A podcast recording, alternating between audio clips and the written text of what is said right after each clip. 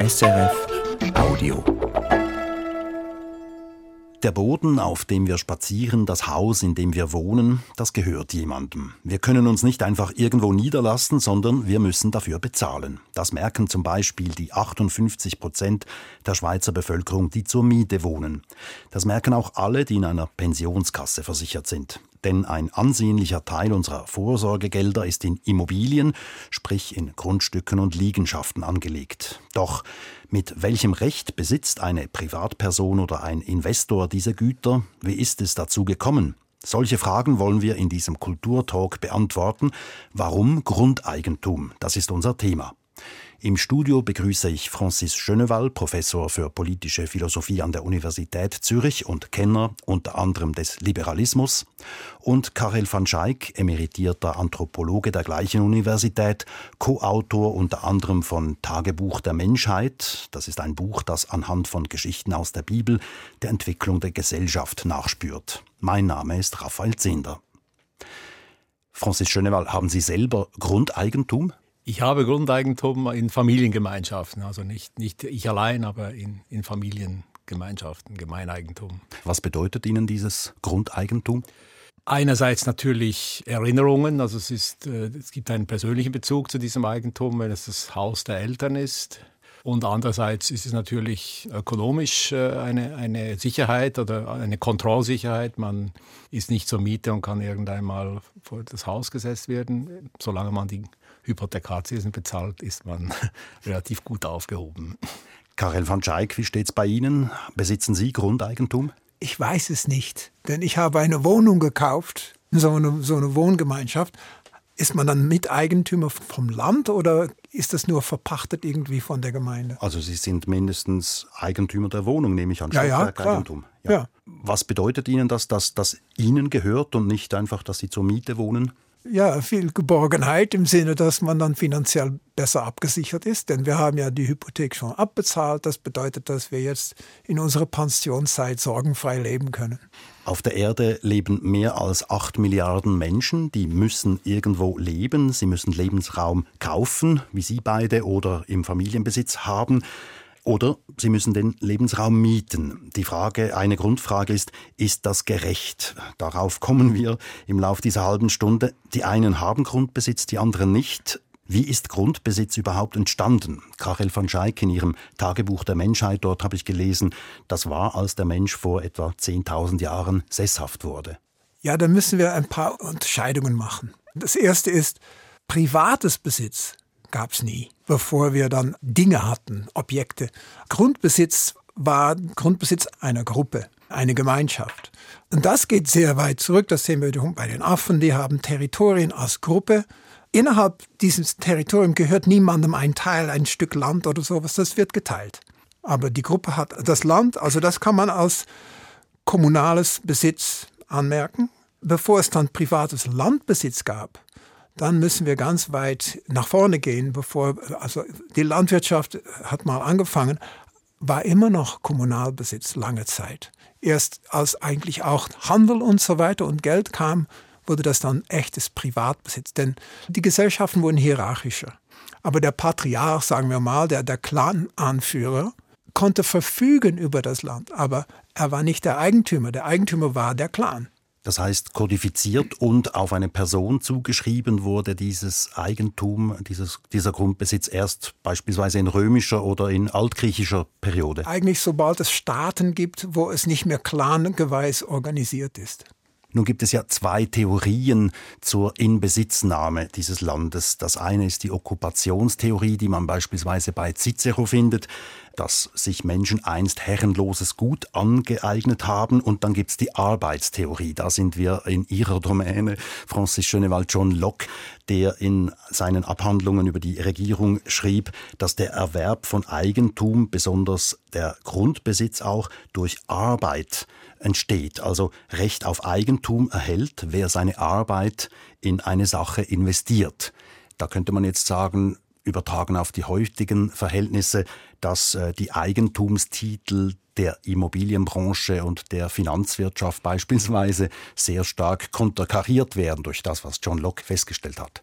Ja, gut, also zunächst einmal muss man sagen, was das für Theorien sind. Oder das sind nicht Theorien, die erklären, wie es dazu gekommen ist, dass in Gesellschaften es zu Inbesitznahmen kam und zu Aneignung, sondern das sind Theorien, die versuchen zu erklären, wie ist die Institution von Eigentum überhaupt irgendwie zu rechtfertigen. Also sind nicht erklärende historische Theorien, auch keine kulturgeschichtlichen Theorien, sondern rein abstrakte, kontrafaktisch erklärende Theorien. In dem Sinne kann ich jetzt nicht erwarten, dass die Arbeitstheorie von Locke erklärt, weshalb dieser Pullover mir gehört. Nicht wahr? Der, der gehört nämlich mir, weil ich ihn gekauft habe. Und dann gibt es die Frage, was ist ein rechtmäßiger Transfer? Also die beiden Theorien versuchen nur die Institution von Eigentum insgesamt überhaupt als legitim denkbar zu erklären. Und da ist eben so die, die Idee eines Erstseins, oder? Wie überzeugend das dann ist, kann, da kann man sich äh, darüber streiten, warum jetzt jemand etwas gehören soll, weil er der oder die Erste war, die das in Besitz genommen hat.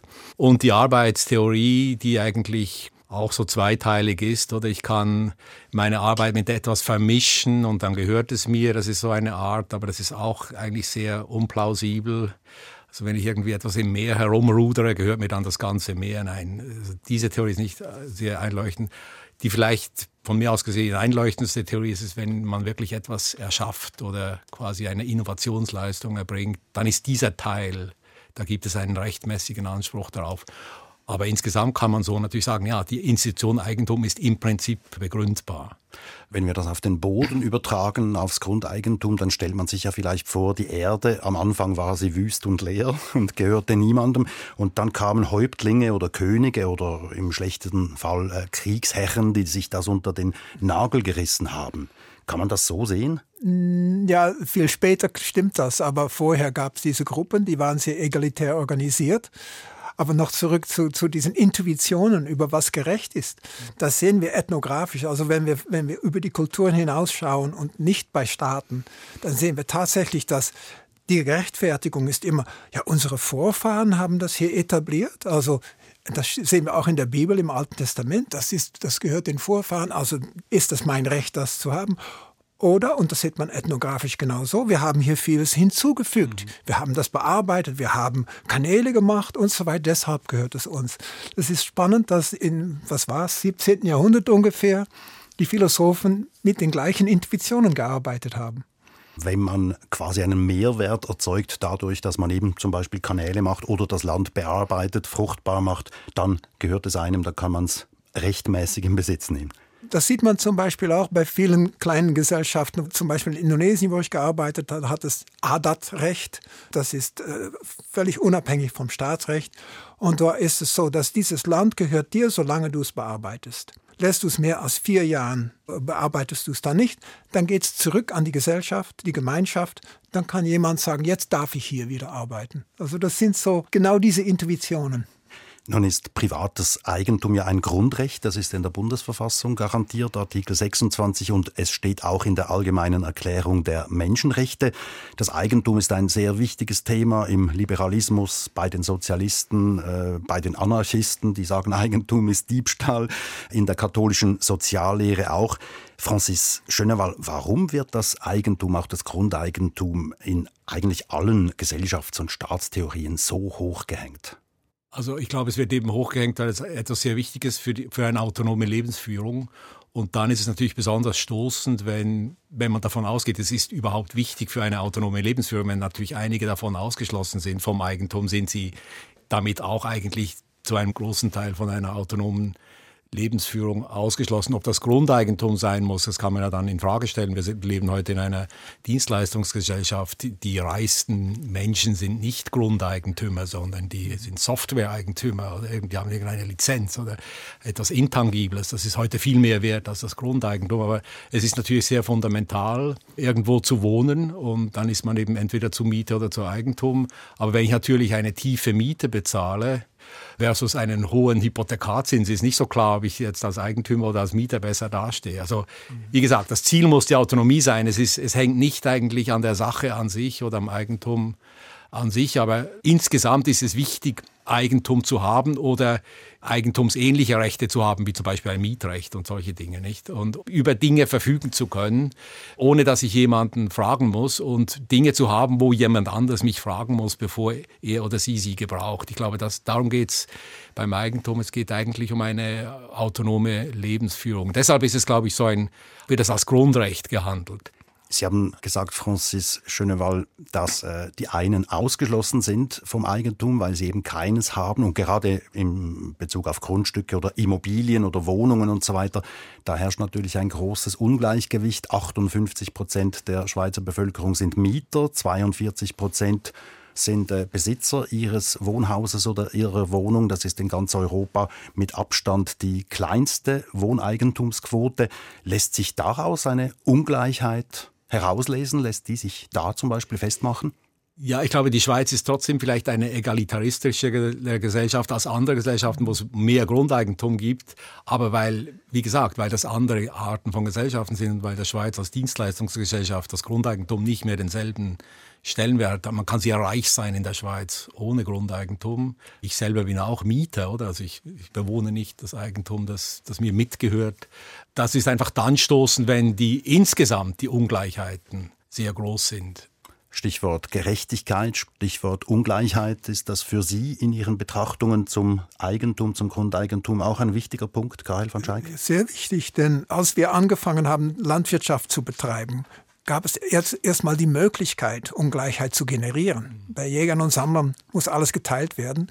Und weil sie so voneinander abhängig sind, bringt es auch nichts, mehr zu nehmen, als einem zusteht, denn dann wird man von den anderen nicht mehr akzeptiert und dann ist man äh, wirklich aufgeschmissen.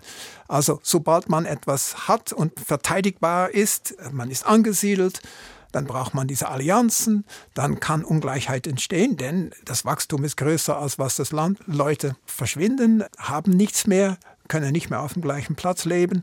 Da kommt die Ungleichheit.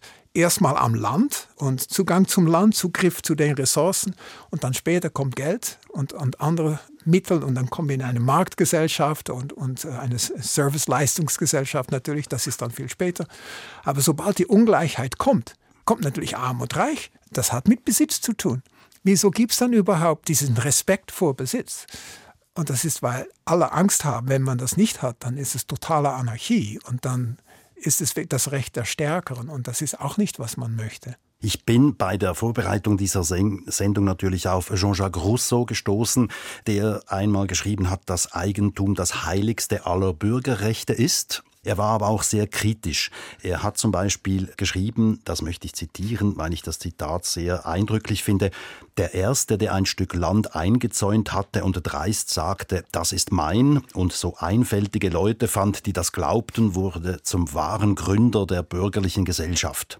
Wie viele Verbrechen, Kriege, Morde, Leiden und Schrecken würde einer dem Menschengeschlecht erspart haben, hätte er die Pfähle herausgerissen oder den Graben zugeschüttet und seinesgleichen zugerufen, hört ja nicht auf diesen Betrüger, ihr seid alle verloren, wenn ihr vergesst, dass die Früchte allen gehören und die Erde keinem.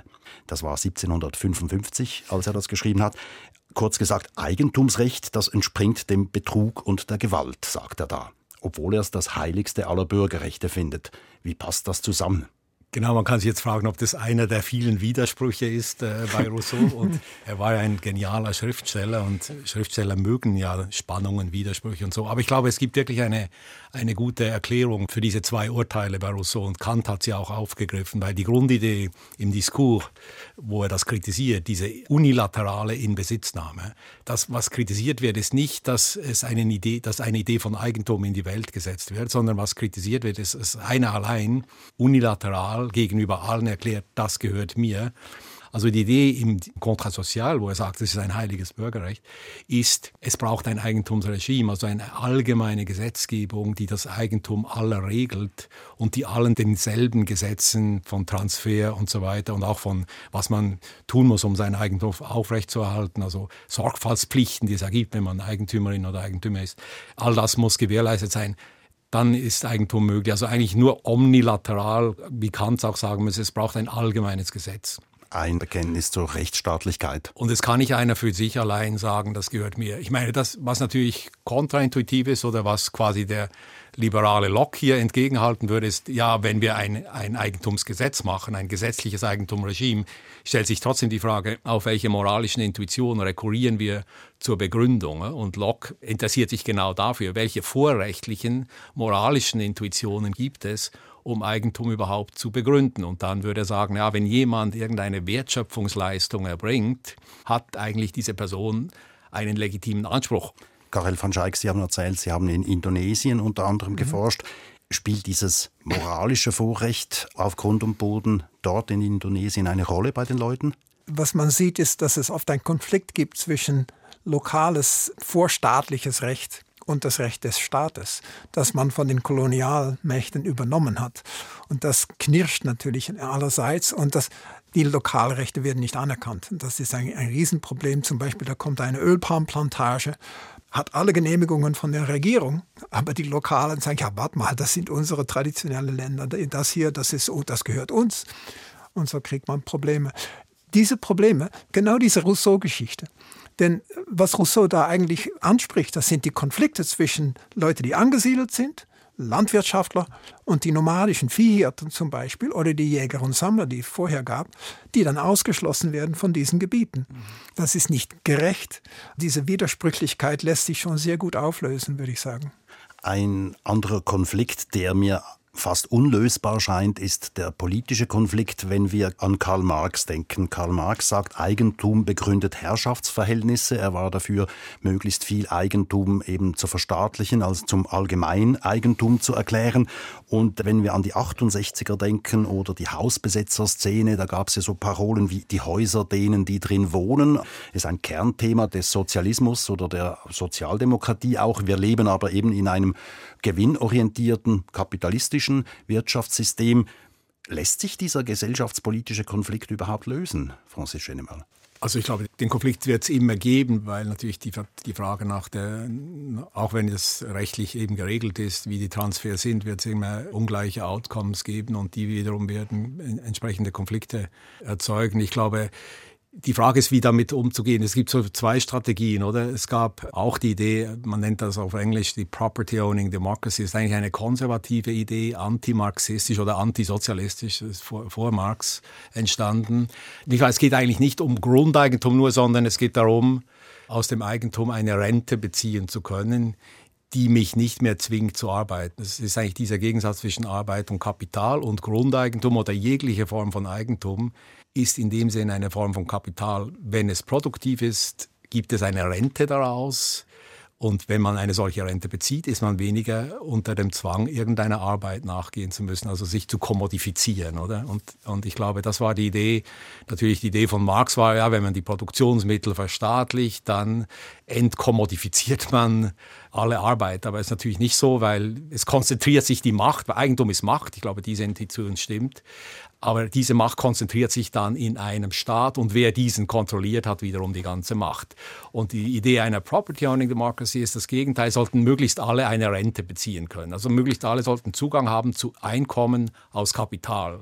Diese Kapitalrente gibt es natürlich auch nur, wenn das Eigentum produktiv genutzt wird. Also man ist dann doch wieder bei Locke. Also es hat dann wiederum derjenige eigentlich Anspruch darauf, der die Produktivität des Kapitals aufrechterhält. Das heißt, jemand ähm, muss dann auch noch arbeiten dafür, damit das Kapital äh, wirklich produktiv ist. Ja, und Arbeit bedeutet eben nicht nur das Erbringen einer Arbeitsleistung, sondern es bedeutet die Aufrechterhaltung der Produktivität des Kapitals und dazu muss man die Produktionsmittel, die sind ja nicht einfach an und für sich produktiv, die müssen Teil einer produktiven Wertschöpfungskette sein und jemand muss die organisieren. Also es braucht in dem Sinne diese unternehmerische Leistung, es braucht das, diejenigen, die das Risiko auf sich nehmen, wenn sie das Kapital geben und so weiter. Das ist ein Zusammenkommen. Und eine reine Arbeitsleistung kann es nicht sein. Das überzeugt mich auch an der Lockschen Theorie nicht. Das kann ja nicht gemeint sein, weil die, die Produktivität, die Wertsteigerung ergibt sich nicht einfach aus, der, aus dem Effort oder der, aus, der, aus einer Anstrengung. Das, das, ich kann sehr anstrengend arbeiten und überhaupt nicht ökonomisch produktiv sein. Stichwort Produktivität, Kapital, Erträge,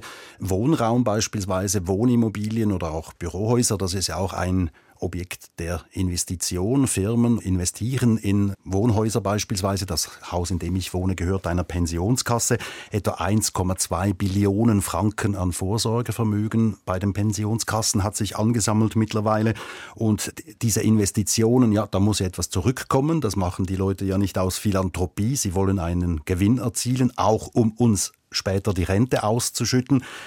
Was ich mich dann frage, wir können ja nicht draußen wohnen unter der Brücke, wir können nicht im Park wohnen, wir brauchen eine Wohnung. Und diese Firmen, diese Immobilienbesitzer, die machen sich eigentlich ein menschliches Grundbedürfnis zunutze, um damit Gewinn zu erzielen. Mhm. Ist das ethisch vertretbar, dieses Gewinnstreben, Karel van Schaik? Ich würde sagen, ja, wenn wir gewählt haben für diese Property Owning Democracy, dann gehört das dazu. Ein Jägersammler würde es nicht verstehen sagen wir es mal so. Also so wie wir gestrickt sind von der Natur, äh, würde man sagen, na, das gehört, ist eigentlich nicht ganz richtig. Aber das Leben ist viel komplizierter geworden, die Gesellschaften sind viel größer, komplizierter geworden. Diese Ungleichheit muss man aushalten, da kommen wir nicht mehr weg.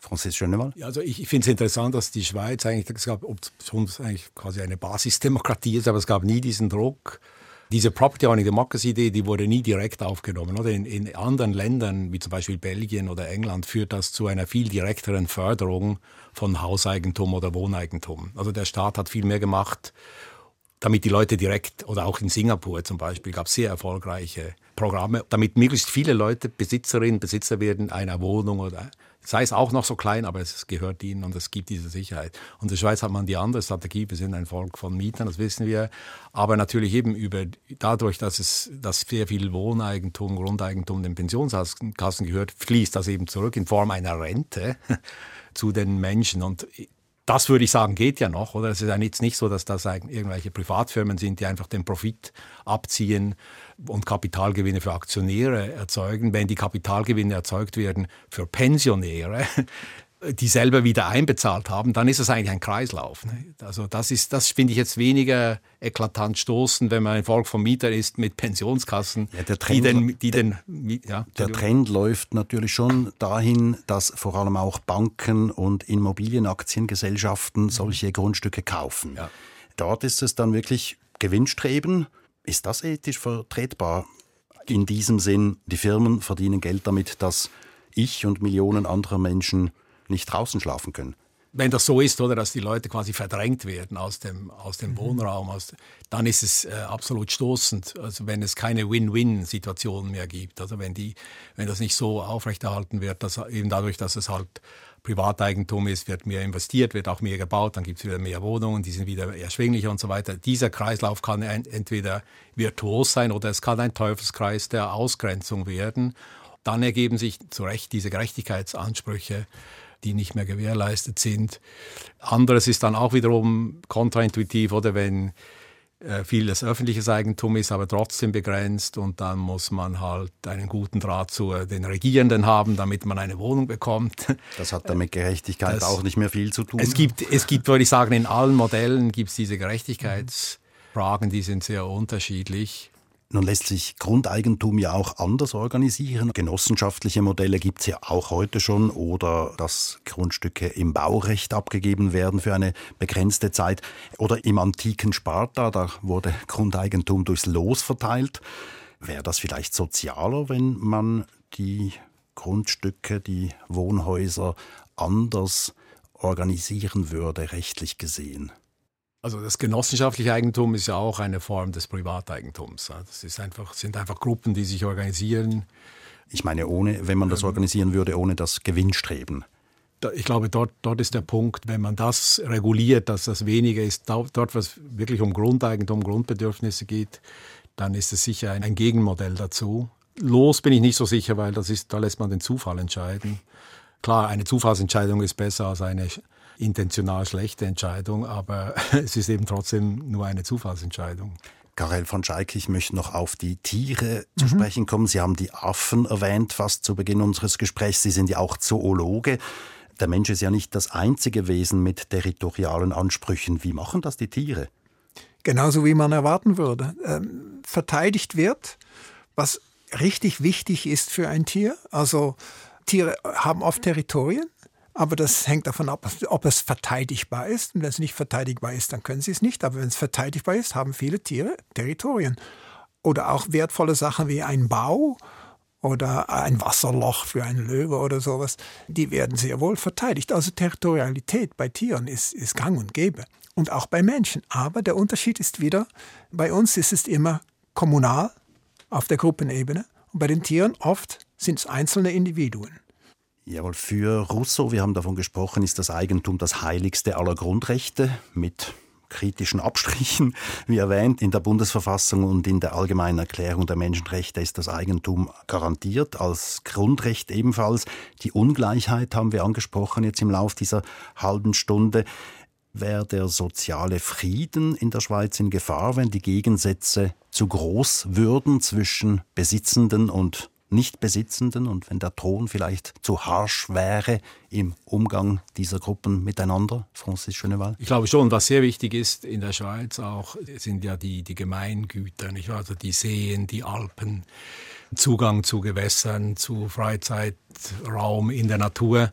Wenn das alles jetzt privatisiert würde und im Zugang blockiert, dann wäre sicher zu Recht der soziale Friede gefährdet, nicht wahr? Weil, und ich glaube, diese Mischung ist eigentlich eine recht gute Sache, auch wenn Profit dabei ist, das möchte ich noch hinzufügen, weil, oder wenn jetzt ein Teil eines Seeanstoßes, also alles soll nicht privat sein, da sind wir uns einig, aber wenn ein Teil privat ist und das ist sehr begehrt, dann werden vor allem reiche Leute dort investieren und dann wird man das wiederum über die Steuern natürlich abschöpfen können und damit kann der Staat wiederum andere öffentliche Räume gestalten und das Geld dafür benutzen, oder? Wenn Sie jetzt quasi dieses Ufer allen zugänglich machen und alle können dort ihren Joint rauchen gehen und den Abfall wegwerfen, dann sinkt dieser Wert und der Staat hat auch keine, es kostet den Staat dann, weil er muss da aufräumen gehen die ganze Zeit. Wenn etwas privatisiert ist und dann einer reichen Person gehört, die man wiederum besteuern kann, ist es, glaube ich, auch für die Allgemeinheit besser. Würde ich jetzt als, das wäre so eine liberale